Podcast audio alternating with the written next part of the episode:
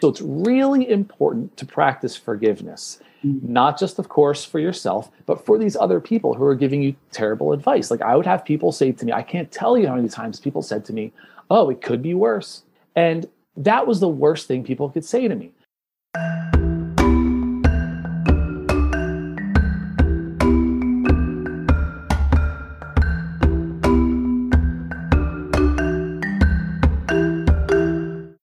Hello and welcome to Self Talk. I'm Rachel Astarte. Zack Rutledge is an ACE certified personal trainer and fitness nutrition specialist. He's also a certified brain health trainer through the Functional Aging Institute. He has a black belt in karate and has practiced yoga for almost a decade. He is also the author of the official depression relief hand playbook, sorry, official depression relief playbook real life strategies from a guy who has lived it. Zack, welcome to Self Talk. Thank you so much for having me. It's an honor. Yeah. All right. So let's jump in. And uh, how did you get started doing all these wonderful, amazing things? Oh, geez. Uh, I don't know if that's the right way to put it. well, they're, um, they're, wonderful and amazing to me. I mean, um, well, really, uh, well, the karate I got into just as a teen and I was really lucky to fall into a really um, well-rounded martial art. Mm. It, it's called Way of the Sphere. Oh well, well-rounded. Sorry, that was an unintended pun. Anyway, uh, it works. So, yeah. Okay. so it wasn't just the working out; it was the working in. We called it as well, mm-hmm. right? So I was I was um, exposed to meditation at you know 14 years old. So that was really valuable. Um, and that was just by luck. It was the closest karate school to my house, and I wanted to be like a Ninja Turtle. So that was that was what did it. Yeah. Um, and it served me really well after the first. Um, I'll call it that the major depression crash, and then mm-hmm. everything that's come since then has been uh, brick by brick. Uh, some of these things came because I thought they would be the answer, right? Mm-hmm. Uh, some of them came just because I was fascinated. Um, and they just slowly stacked up and here i am today yeah that's that's amazing so and that is often how it works isn't it you're not sure why you're being called to do something or study something but then circumstances just kind of nudge you in that direction yeah yeah um so what inspired you to write i mean there's an obvious answer but the official depression relief playbook um obviously it was working through your depression. Mm-hmm. But why write a book about it? Okay, so this is not an obvious answer. It's a little, a little. It's an interesting story, a little odd. So I went to grad school. Uh, I've been to grad school once before for film. I'm actually I, I, worked in TV for a long time, and my first time in grad school, I, I made new friends, and there were people who were struggling there, mm. and they knew my past, and they knew that I was doing pretty well. Mm-hmm. So people who were struggling, maybe it was the first time away from home or whatever, have you the pressure of it, uh, they were contacting me for advice. And invariably, I, we would talk about it. They would forget most of the things we talked about, and then I would have to write these things down and email it to them. Mm. So I had this collection of letters. Oh, wow. Cut to COVID. Mm. Similar things happened where my friends in my area, same thing, where they were like, "Hey, I'm having a tough time coping with, you know, my aunt is sick or what, what have you, just the, the okay. isolation." And what I was doing was I was going combing through all these old emails, thinking, "What can I pick out of here to include in my like, you know, advice packet?" Mm-hmm. And I joked, I made a joke, and I said, "I should just write a book and start sending that to people." Okay. And uh, I I had lost my job in TV because of COVID. We shut down and couldn't shoot. Right. And I said, you know what? That actually isn't a terrible idea. So I put this together. It was a really organic thing. It wasn't uh, it wasn't like something I had always wanted to do. To be honest, it was just something I put together. Yeah. Yeah. Again, necessity. Right. Yeah. This, yeah. Is, this is what you got handed. Yeah. That's great. Um, in the book, you um, you take sort of what seems to me almost like the personal training approach. It's almost like you're having a, a personal training um, client and you're walking them through. You know, you have a, a lot of, uh, there's a chapter in there about, you know, staying fit and exercising supplements and, and this kinds of thing, this kind of thing. Um, So, did it just come naturally for you to take that kind of angle? Yes.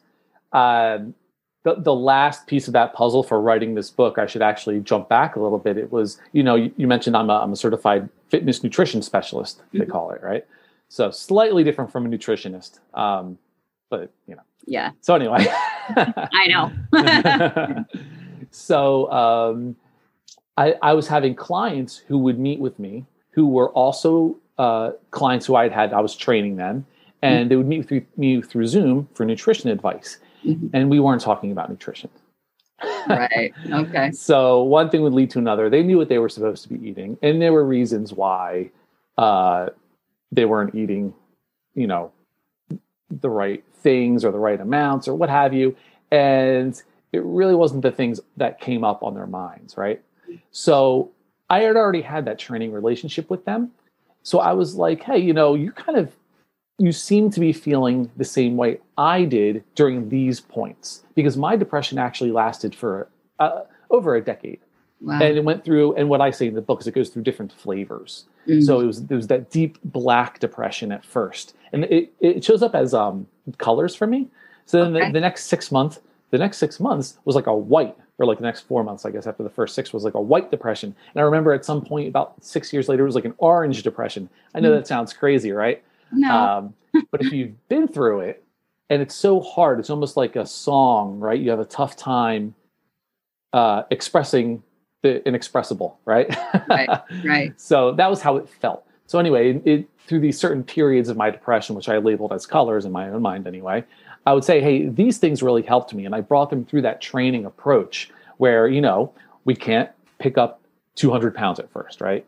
It's right. that slow and low. We've got to start hey, let's just go for a walk. And then that that brick by brick, just like I built myself back up. So mm-hmm. yeah, that came pretty naturally as well. It's just what I had been doing. Mm-hmm. Beautiful. Um, I I know that you just said it's it's this ineffable thing that's difficult to describe, but could you try to describe what it, the difference might be between a black depression and an orange depression or white? Yeah, yeah, yeah. yeah. So the black depression, we'll call it, was so uh, I, I, should explain a little bit of my story. So that came the summer after high school, and my best friend was killed. Mm. So I call it the perfect storm, right? So that happened. All of my friends had left and they were going to college. Mm. Um, at the same time, my karate school closed. Wow. Uh, this is pre social media. And so, you know, all these all these ties were pretty much severed, it felt like. And then, and I won't say always, but it tends to be the case where um, late teens, early 20s, these quirks, let's say, tend to manifest or bubble up or become more noticeable. Okay. It did at least for me and in, in, my circle. Mm-hmm. So all of this happened at once, right? So that was the beginning of the spiral. Okay.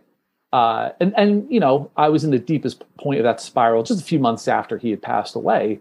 Um, the way I can describe it is, and this again may not make sense to people, um, but I'll do my best. It wasn't grief, okay? Because grief, it almost felt like a switch that I would visit once in a while, and it felt much cleaner. And that's the part people don't understand. I remember being at work and just sobbing at the loss of my friend. It felt cleaner, and I knew it was something I had to go through. I the grief part. I had to go through the grief. Right, absolutely. You know, and I, I did my best to avoid it. Um, but it's not something you can avoid. I, it was yeah. something for me anyway. I had to get over that, right? It was something absolutely. I had to get through. Uh, the depression wasn't that. The depression was, it was a, man, it, it was almost like a, a, a physical, mental, spiritual, intuitional, emotional thing all at once mm. that just submerged you that felt like there wasn't a bottom. And I remember mm. Trying to hit bottom and trying to hit these points where, okay, now I can build myself back up. It's like, so like I dyed my hair black and like that didn't do it. And I shaved my head. I was like, okay, this is the new start. That didn't do it, right? Um, so uh, white was this was the next phase. I remember um, I, I was recording with my band. I, I played in bands. I still play in bands. and it was like this false hope, right? It was almost like this surface level of like everything's great, everything's great, but everything underneath was getting sucked under. So mm-hmm. it was like mm-hmm. very much like you know the fake it till you make it. Yeah. Eh, I don't know how much truth there is in that, right? When it comes to depression, you can fake it as much as you want, and um, maybe there's there's some uh, something to that, but for me, there certainly wasn't. Mm-hmm. Um, the orange, fully functioning. I was going through my thing. I was executing uh, all of my tasks pretty well, but there was just this feeling. Uh, and again, hard to explain. This feeling in my solar plexus mm-hmm. that things were just off.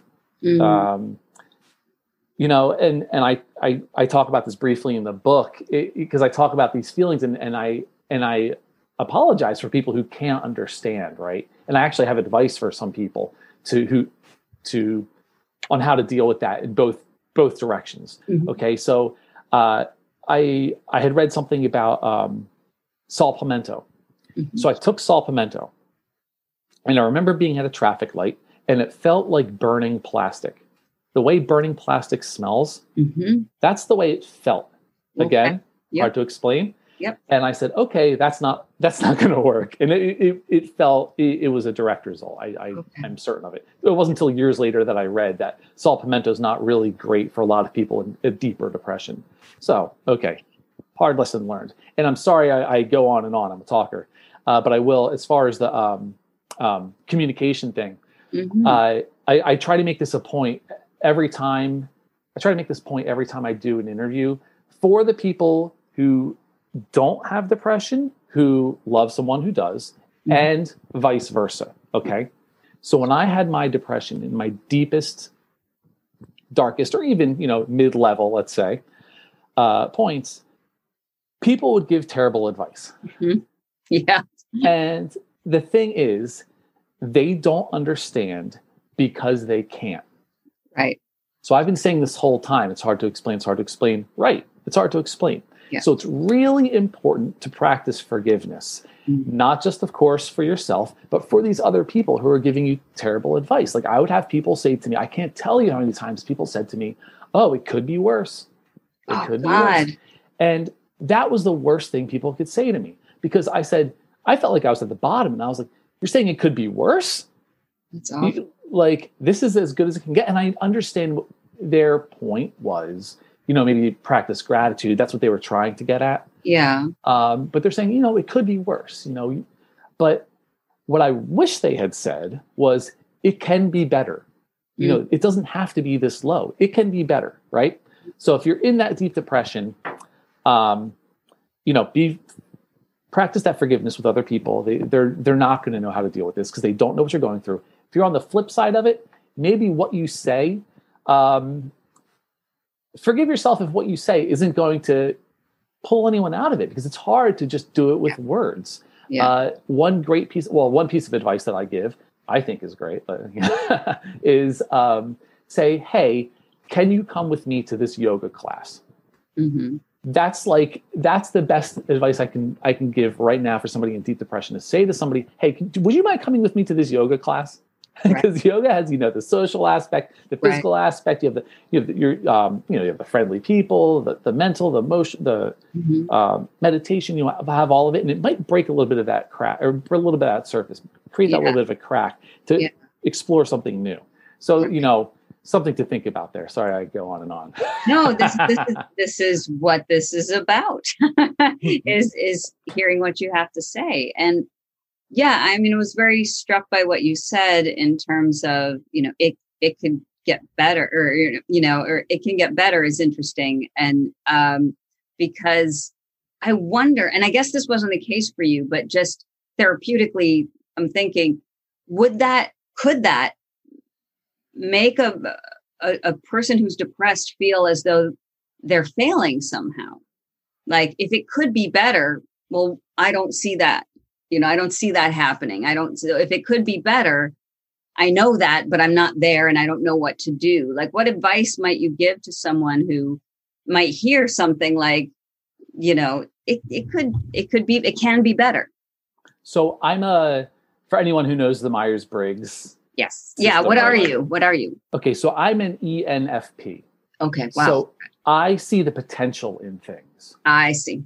So if somebody said it could be better, it can be better, that would be that would land well with me because um, I I tend to accept that uh, I, I know nothing Mhm. and that there are plenty of things off of my radar Mhm. and I get excited about learning and I get excited about potentials. Even So when that- you're depressed? I always liked learning. Okay. All right. Yeah. So so And everyone's different, by the way. That's why I'm asking. You're not speaking for all depressed people. I get that.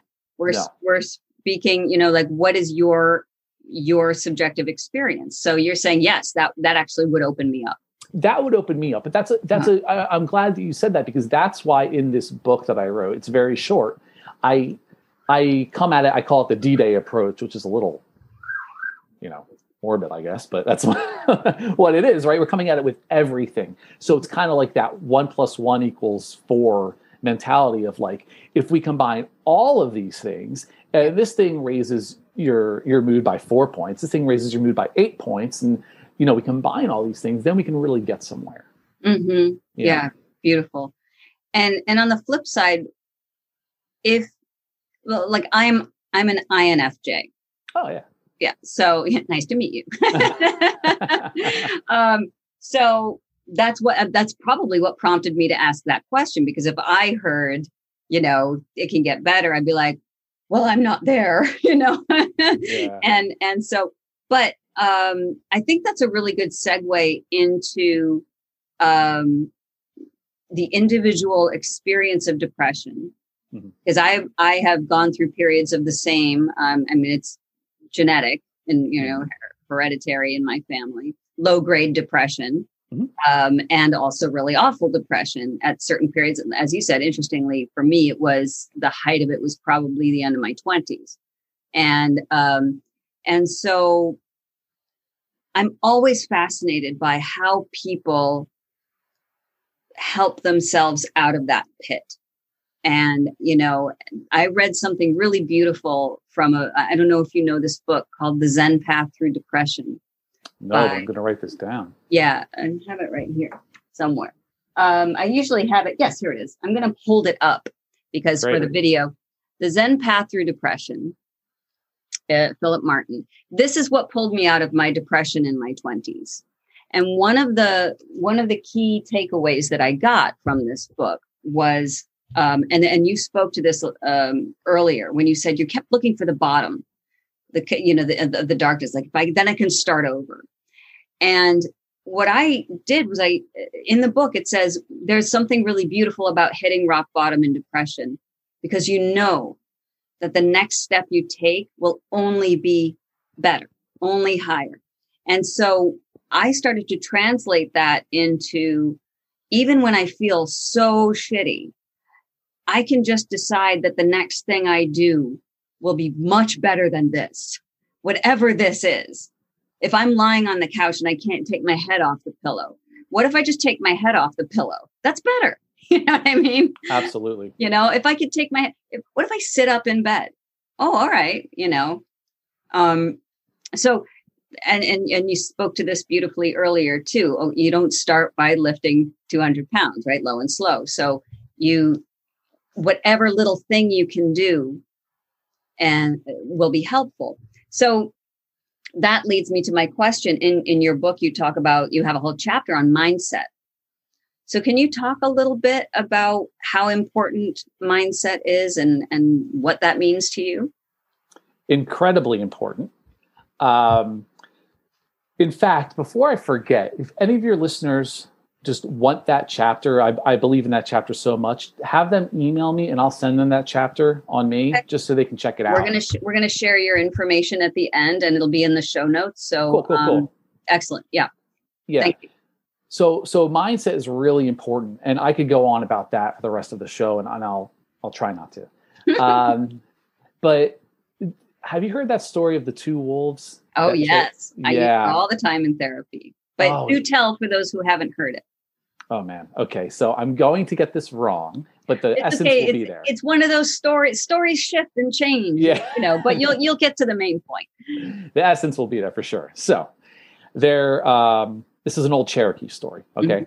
So there's a grandfather and a grandson and the grandfather is explaining to the grand to the grandson how two wolves live inside of all of us. Mm-hmm. One is the courage wolf, and that's love, generosity, playfulness, uh, you know, courage, of course. Mm-hmm. Uh, and then there's another wolf that's fear, shame, guilt. Yeah. Um, and so the grandfather says that they're at battle all the time. Yeah. And the grandson says, well, which one wins? Mm-hmm. And the grandfather says, it's the wolf that you feed. Mm-hmm. Okay.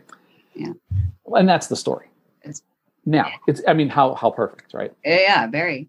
So it's very, very easy, easy to, um, and I certainly fell into this trap because I was a, a what I thought was just a moody punk rocker, uh, was like, oh, this is terrible. This is terrible. This is terrible. Talking about like all these things that were just, let's just say, going around in, in pop culture. Okay. Right. And I thought I was somehow being righteous or like right. fighting off evil. Mm-hmm. You know, like, oh, there's these terrible um, reality TV shows, right? right oh, right. they're so awful. Oh, they're so awful. Right. When really I was just feeding that that fear wolf, right? I was seeing how awful these things were, and I could I could it does it's not just media, right? I could bring this into a lot of things, sure. right? I, you know, uh, my my first step, right? So like when I was trying to hit my rock bottom, my first step was like you in bed. I was in bed the majority of the day, and I said, okay, I'm going to build myself back up. Um, I'm going to start concentrating for half an hour uh, so I said, What can I do for half an hour? I said, I'm going to watch TV. And I made uh, a terrible decision. I said, I'm going to start watching the news because I was like, well, of smart people, yeah, yes, yeah, smart people watch the news, informed people watch the news. You know, it'll get me, it'll get me there. And I don't need to know about all the murders going on. I quickly, I quickly learned it was just all, you know, it's news, but it was all terrible news, right? There was very rarely anything great going on. Uh, I was feeding the fear wolf. yeah, yeah, really. Cut to today's times where it's, I say we suffer from infobesity. There's so much out there, right? And I don't know if the ratio has changed with, with positive stuff and negative stuff and in between stuff. Mm-hmm. And there is a place for, you know, escapism and, and all that. Mm-hmm. Um, but we've got, it's the biggest, one of the biggest challenges of our times is kind of putting those blinders on and letting all of that uh, uh, I, I, mean, I'm not trying to be a jerk, but that garbage just kind of stay out of our system, right? Yeah, yeah. That's why I love your podcast and I and I love certain books because it's going to get me to focus my energy on the right things. My energy is precious, right? My mm mental power is is precious. Absolutely.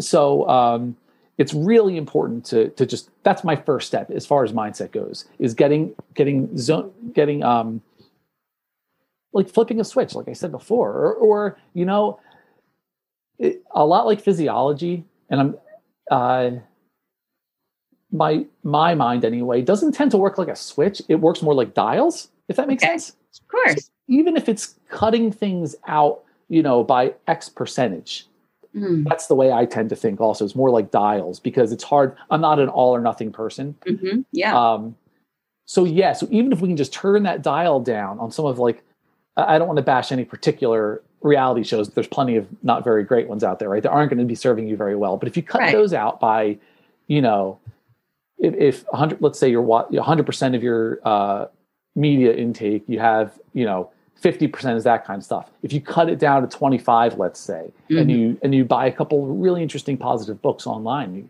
shift to that. Right. Right there, that's a win, right? And it doesn't have right. to be an all or nothing, right? That's one little right. brick. That's one small victory. Mm-hmm. Mm-hmm. Right. So, I'm sorry I talk so much. this is a show called Self Talk, by the okay. way. it talk is in the title. it's all good. Um, so, uh, and I have one last question for you that I when I saw this in your book, I I thought, you know, and thank you for talking about the, you know, the the mindset aspect because it's so important. We have a choice, right? How mm-hmm. we want to perceive what's going on in our world and whether we want to stay on the couch all day or whether we want to get up. And, and I'm sorry, and I don't want to cut you off. Yeah. Um, but the thing is, and this is the the craziest thing, the, the biggest shock for me was it felt like the world changed. Yeah. It didn't feel like just I had changed. Yeah. I was doing work internally, but it Yep. felt like the world was changing. But do you see that they are connected? Yes. But That's physics. You know, we Right. see, we see the way we see the world is what the world is. You know, that's, that's the, you know, it's a particle, it's a wave. It's a particle, it's a wave. It depends on how you're, you know, what are you testing for? Then, Yeah. So, so yeah, that makes perfect sense. And that is actually a very shamanic perspective, perspective as well, is that we, well, the way the, sh- the shamans put it, we dream the world into being you Mm. know and so what we are uh, and this gets conflated with with the manifestation and intention thing which i have a whole issue with but that's for another podcast Mhm. the idea is that the way we see the world is the world that we receive Mhm. That's science right so um, and maybe this is a good seg- segue. You talk in the book about the difference between mindfulness and meditation, because I think a lot of people, speaking of conflation, mix the two up. Well, I'm I'm mindful because I'm. What in your mind is the is the difference between mindfulness and meditation? Mindfulness is more like a um, like a concentration practice. Absolutely valuable, and it's a good stepping stone to meditation. Um, meditation for me uh, wasn't easy. I don't think it is for anyone when you're starting. And I know plenty of people. So I'm I'm finishing up a yoga teacher training course. I'm finishing that in a couple couple months. Um, and people always say to me, "Oh, I I I hate shavasana, which is the very last pose, right? Where you're laying on the ground and you're It's my favorite. right. Yeah, it's hard you. though. It's hard. it is hard. It's the hardest part. Yeah. And I know people, and I'm not kidding. I know people who get up and leave during that because they say, "Yeah, I know, right?" What a mess. Uh, they're like, my mind can't, my, my, I can't do it. It's too hard. I can't do it.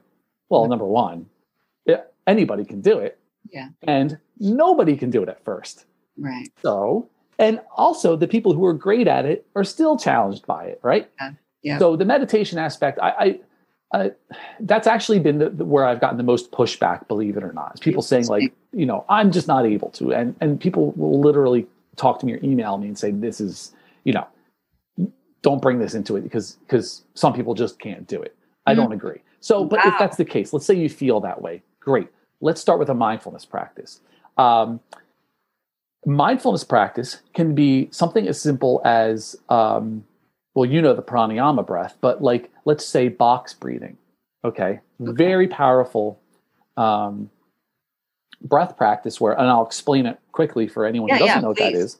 So it's all through your nose. Okay. Mhm. Now, when you breathe through your nose, um, it activates, well, it, it rushes, the air rushes over this cluster of nerves in the back of your nasal cavity and activates your parasympathetic nervous system, which is your rest and digest. So we want to do it all through our nose if we can.